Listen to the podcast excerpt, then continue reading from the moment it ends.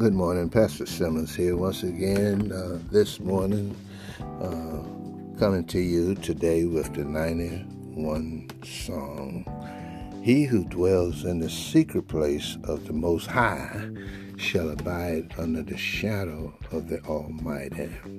I will say of the Lord, He is my refuge and my fortress. My God, in Him will I trust.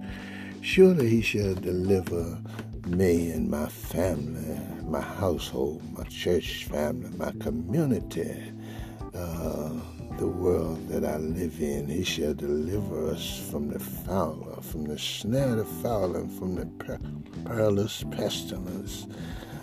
Uh, he shall cover us with his feathers. Those that honor and trust in God, uh, hallelujah, shall be under his wings. Uh, we shall take refuge. Uh, his truth shall be our shield and buckler.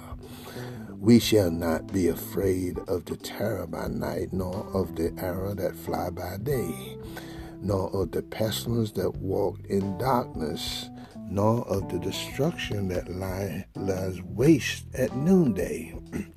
A thousand may fall at our side, and ten thousand at our right hand but it shall not come near those that trust God, honor, and, and just love Him. Only with our eyes shall we look and see the reward of the wicked, because we have made the Lord, who is our refuge, even the Most High habitation.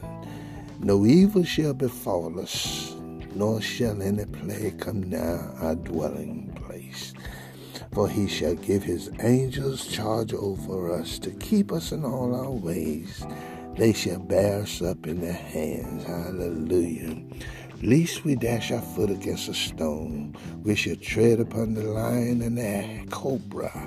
The young lion and the serpent shall we trample under our feet. I'm talking about the people of God, those who believe in God and trust in Him and obey Him because he has set his love upon us. Therefore will he deliver him, uh, deliver you and me. I will set him on high, says the Lord, because he has known my name.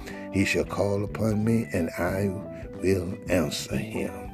I will be with him in trouble, says the Lord. I will deliver them, him and honor him with long life. I will satisfy him and show him my salvation.